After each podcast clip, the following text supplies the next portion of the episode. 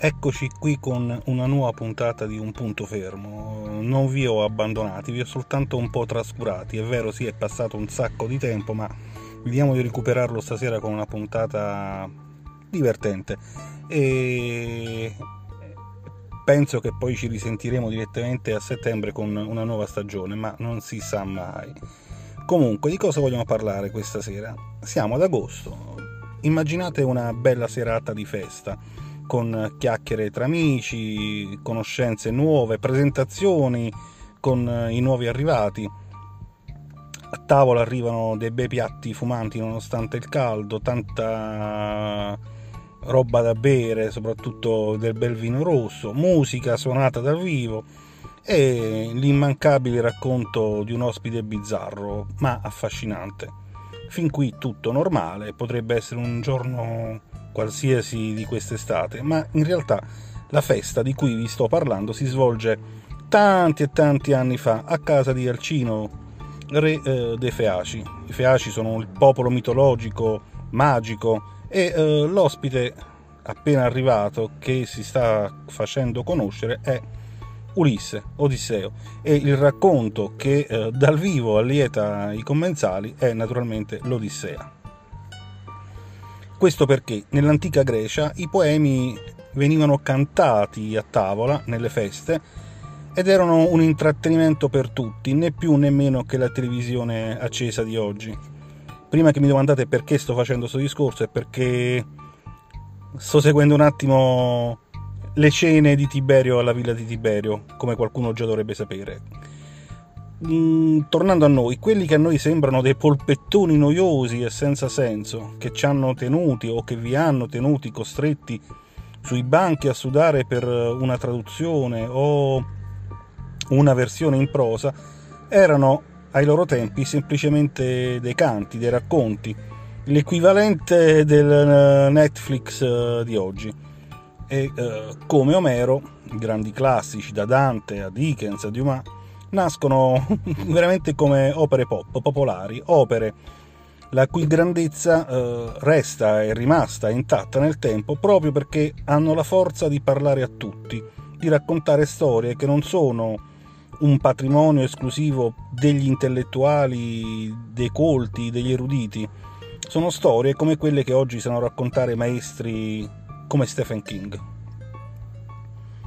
Tornando all'Odissea, la tradizione vuole che l'autore dell'Iliade prima e dell'Odissea poi sia uno solo, Omero, lo sapete, no? Un cantore cieco capace di intrecciare storie fantastiche. Io penso, e molti studiosi invece appunto ritengono, non solo che i due poemi siano opera di mani diverse, ma eh, che a loro volta siano la raccolta di più opere, frutto di differenti cantori.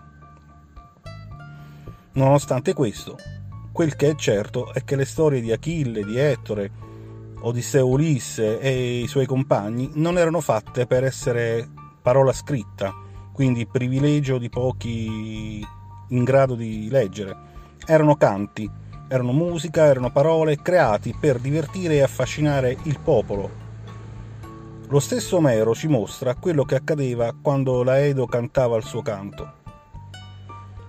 Alla tavola di Alcino l'intrattenimento è affidato a quella che all'epoca era una vera e propria rockstar, Demodoco, che era amatissimo a corte e amatissimo da tutti i cittadini della corte stessa.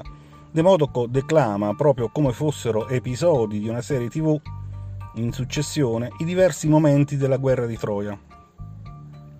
Ma Odisseo già conosce la storia perché era presente si commuove gli altri non conoscono la sua identità e gli chiedono il perché delle sue lacrime. Da qui inizia tutto il racconto, quindi la partenza da Troia, l'incontro con i lotofagi, eh, l'incontro terribile con Polifemo. È una storia nella storia in cui Ulisse è il cantore di se stesso. È quasi uno, uno zoom che ci fa entrare nella vicenda e ci dà la possibilità di vedere come questa veniva raccontata. Ed è una storia la cui grandezza è arrivata intatta fino a noi, spogliata da figure retoriche da quelle particolarità grammaticali che la fanno troppo spesso odiare dagli studenti, L'avventura di Ulisse è ancora adesso bella da leggere e da sentire. Vi consiglio di recuperare qualche registrazione dell'Odissea in greco, tanto che ancora oggi noi continuiamo a trasformarla con tante varianti, trasposizioni in nuovi film, in nuovi fiction, in nuovi libri. Ma non sono solo canzonette. Facendo un salto nel tempo in avanti, noi siamo abituati in, queste, in questi raccontini da podcast a fare salti nel tempo. Il più classico dei classici in Italia è sicuramente la Divina Commedia. Aspettavate il Manzoni, invece no. Tutti la conosciamo, l'abbiamo studiata a scuola, ne abbiamo sentito i versi in radio e in tv, da Gasman eh, a Benigni.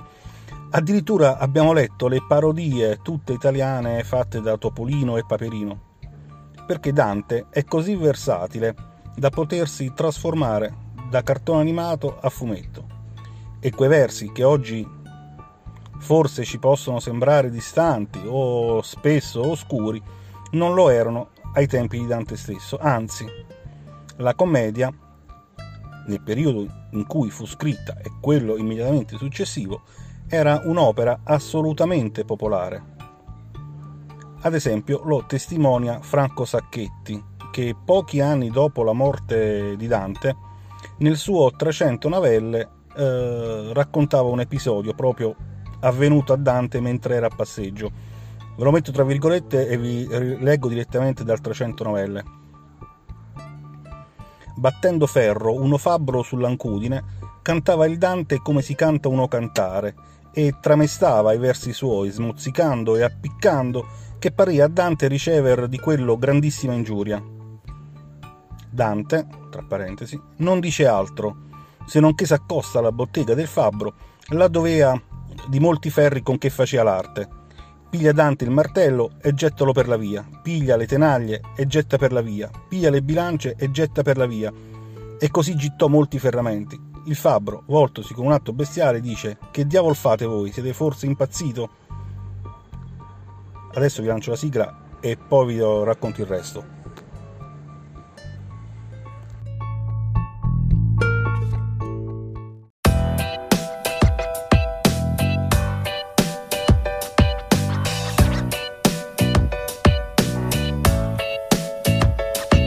Punto fermo. Podcast di libri, cinema e curiosità. Benvenuti a questa nuova puntata e buon ascolto.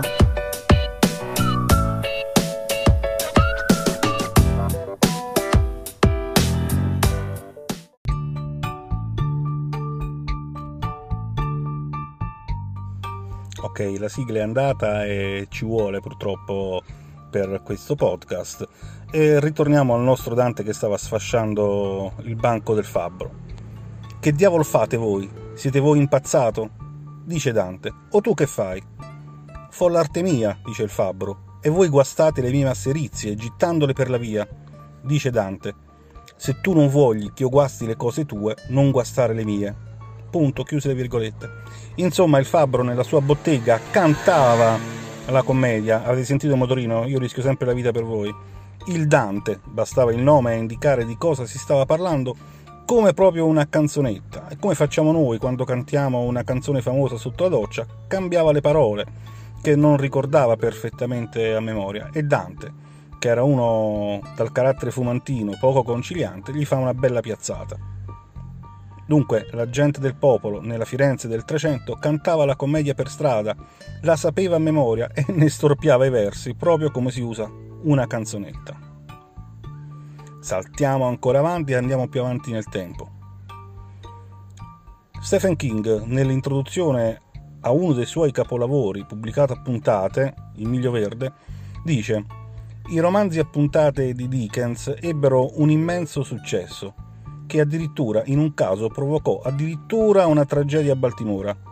Sul fronte del porto si era riunita una nutrita schiera di dickensiani, cioè fan di Dickens, nella febbrile attesa dell'arrivo di una nave inglese con le copie dell'ultima puntata della bottega dell'antiquario e si racconta che molti aspiranti lettori furono involontariamente sospinti in acqua e morirono annegati. Rischiare la vita pur di leggere come continua e finisce una storia. È una grandissima dichiarazione d'amore da parte dei lettori, eh, da parte dei lettori di uno scrittore a pieno diritto tra i classici più noti della letteratura inglese e mondiale. La passione dei fan per Dickens era motivata dalla sua capacità di descrivere personaggi normali, raccontare storie in cui tutti si potevano immedesimare, di trovare la poesia nella vita degli ultimi. E a mettersi in fila per aspettare i suoi scritti e poi pure a morirci erano proprio le persone del popolo. File eh, che, eh, morti a parte, rimandano direttamente a quelle che si sono viste negli anni recenti fuori dalle librerie per l'uscita di un nuovo episodio, ad esempio, della saga di Harry Potter. In coda c'erano ragazzi giovanissimi, quelli che di solito si sentono accusare di non leggere mai niente. E il segreto per essere un classico passa proprio attraverso la popolarità, attraverso quella capacità di parlare non solo agli intellettuali, ma a tutti, proprio a chi di solito non ama leggere o non leggere, a persone di ogni età che hanno fatto o non fatto studi diversi. Proprio Stephen King, che ha raccontato la storiella su Dickens, ha saputo ricalcare le orme del grande romanziere inglese. Generi diversi, storie vendute in tutto il mondo in centinaia di migliaia di copie, avventure che appassionano le persone più distanti tra loro per gusti e per interessi. La sua voce, tra le tante tantissime che ascoltiamo oggi, potrebbe avere la forza necessaria per passare intatta attraverso i secoli e magari i nostri nipoti dei nipoti, tra due, tre generazioni, a scuola studieranno proprio la poetica sottesa alla malvagità di Hit. Bon, chiudiamo qui. Il consiglio è quello di recuperare i libri di cui ho parlato, non vi faccio nemmeno un elenco perché sono giusto due o tre, e eh, rivalutate la commedia, rivalutate l'Odissea e l'Iliade, prendeteli, leggeteli. Sono storie valide ancora oggi. Bon, buona estate, buonanotte e buona fortuna a tutti.